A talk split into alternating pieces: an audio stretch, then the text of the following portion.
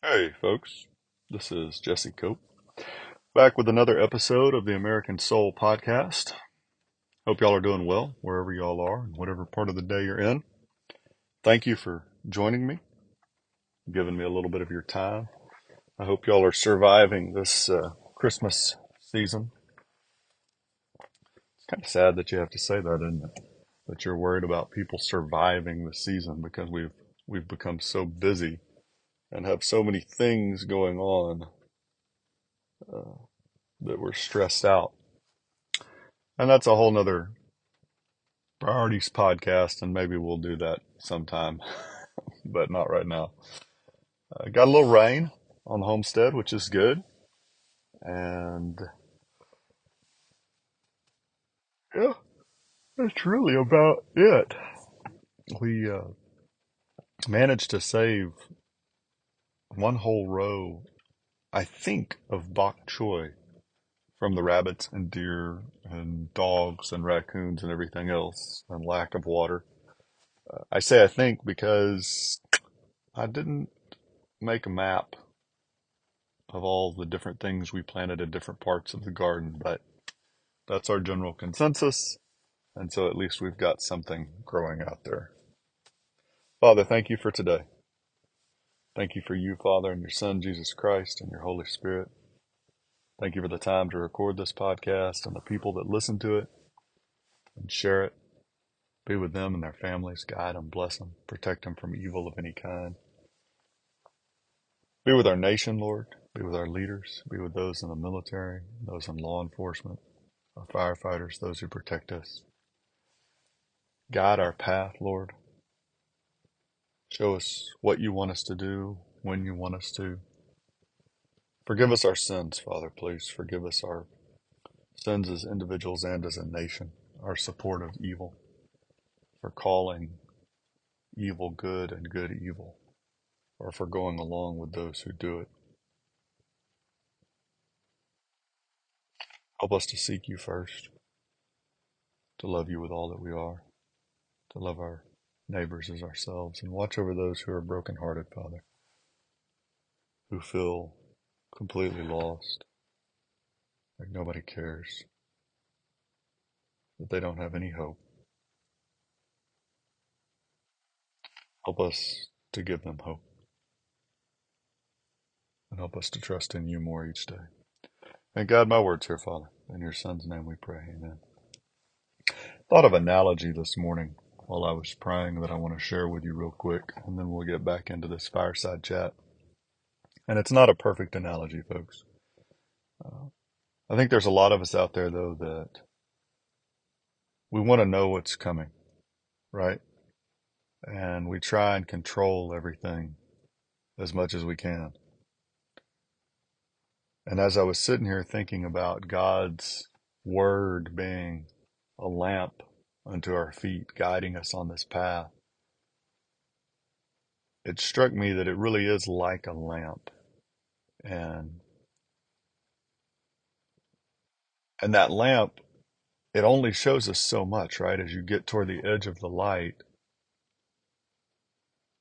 you don't know what's outside that light.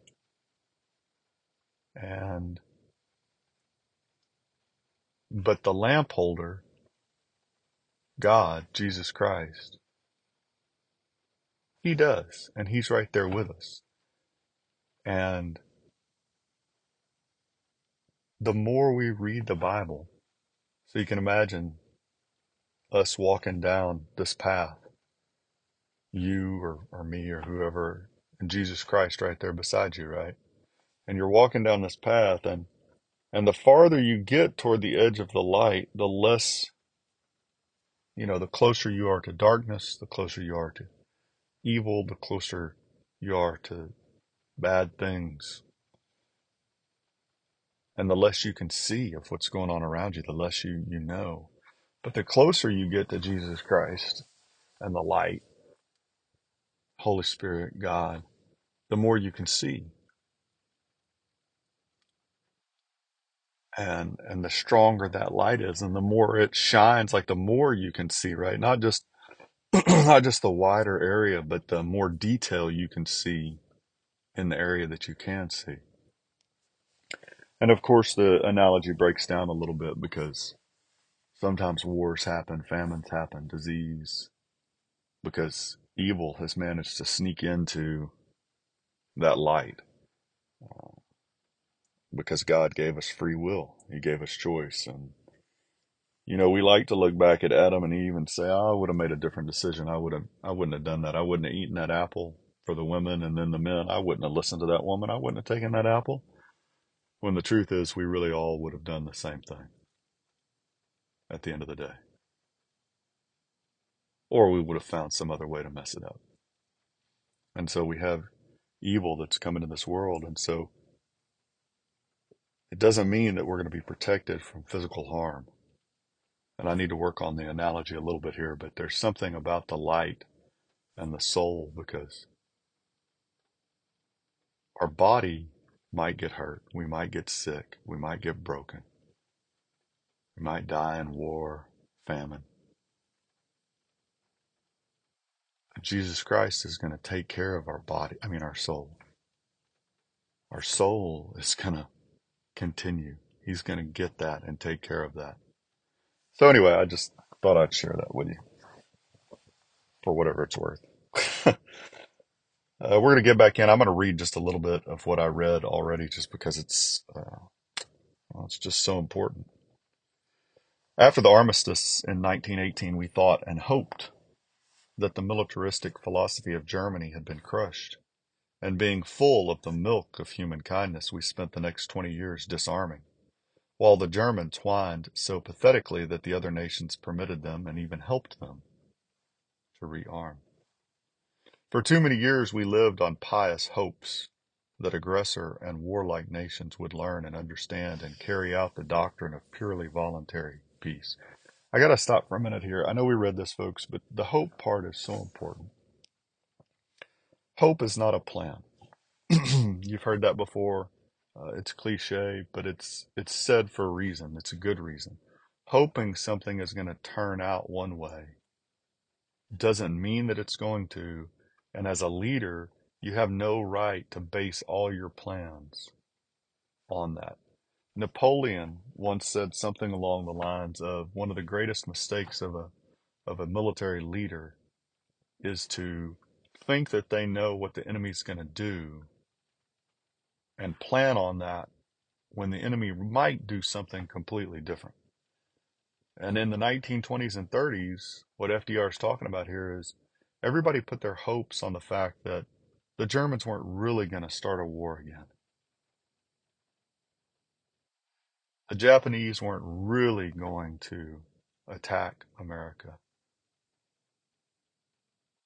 The Italians would never really join with Hitler.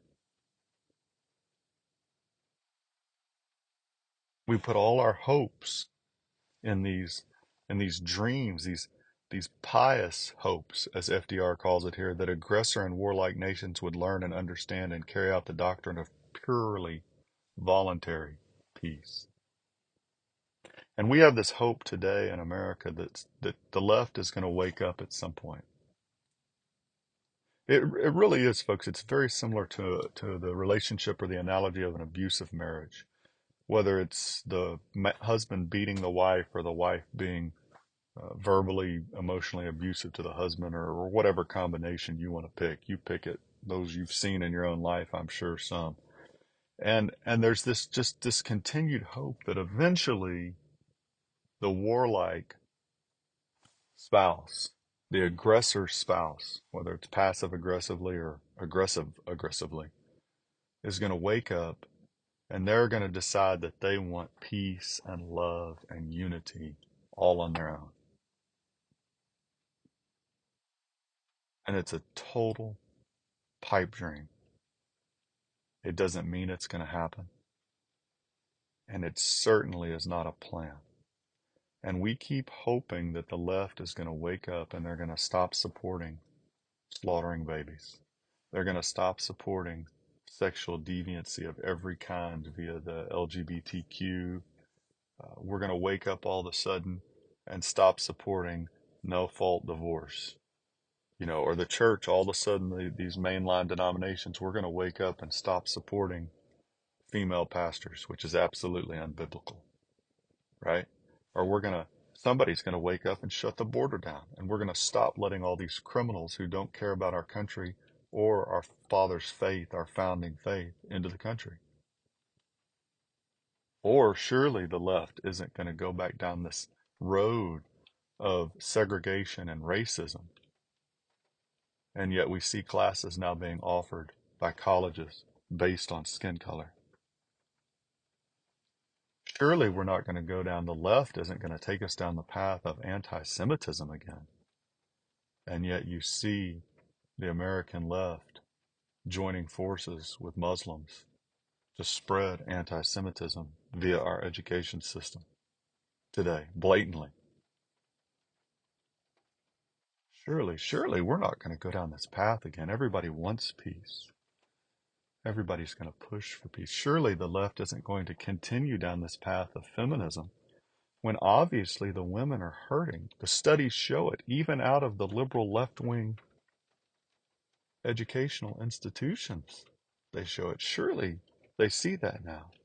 Transgenderism. Women are getting hurt physically in sports and again the demise of marriage and the family via the LGBTQ movement and feminism. Surely, surely we're going to stop. The left is going to stop. They'll, they want peace.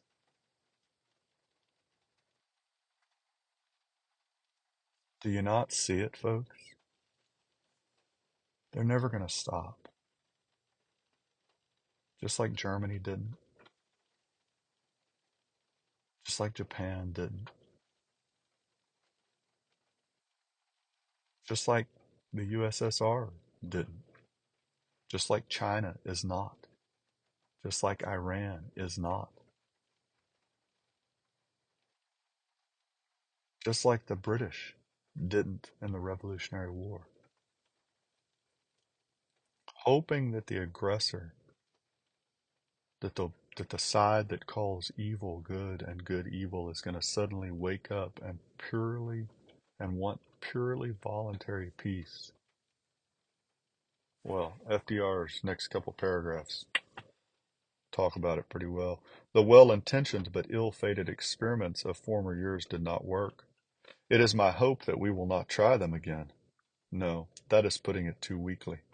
It is my intention to do all that I humanly can as President and Commander in Chief to see to it that these tragic mistakes shall not be made again. There have always been cheerful idiots in this country who believed that there would be no more war for us if everybody in America would only return into their homes and lock their front doors behind them, assuming that their motives were of the highest Events have shown how unwilling they were to face the facts. Really talking to the Christians and conservatives right now, especially folks. We have been and are continuing to be the useful idiots. In whatever part of the world, the country that you're in right now, and in whatever profession you're in, if you're not talking to people about the fact that we need to be drastically increasing our local police departments, our local sheriff's office, especially outside of these major leftist metropolitan areas, increasing the number of officers, increasing the training, improving the equipment. If you're not talking to your church members about the fact that you need to be building ties, strong ties at the local level, between different churches and different communities. All of these folks based on God fearing men in those positions, not women. Sorry. Not men who are conservatively, you know, fiscally conservative but socially liberal. Men who fear God in those positions. If we're not coordinating, strengthening those ties right now, doing everything we can at every level we can locally, between our churches, between our communities, different organizations that are pro America, pro founding faith America, folks, not just people that claim to be a patriot or claim to support America, but don't have any idea what those principles really are and take God out of the equation most of all, then we're being the useful idiots.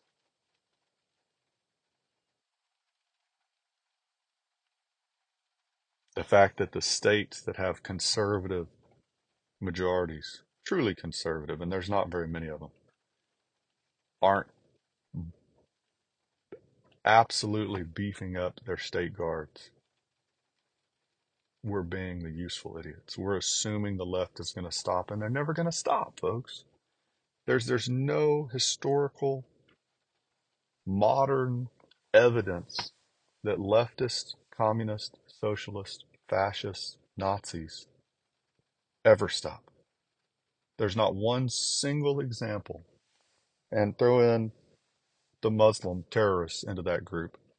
There's not one single example where they stop on their own. And just oh by the by, just just remember again, folks, both with those groups, all of those groups really, communists, socialists, leftists, uh, Muslims, fascists, Nazis, like there's the vocal people, right? But then there's so many that support simply because they they actually kind of agree with it. They silently support it, right?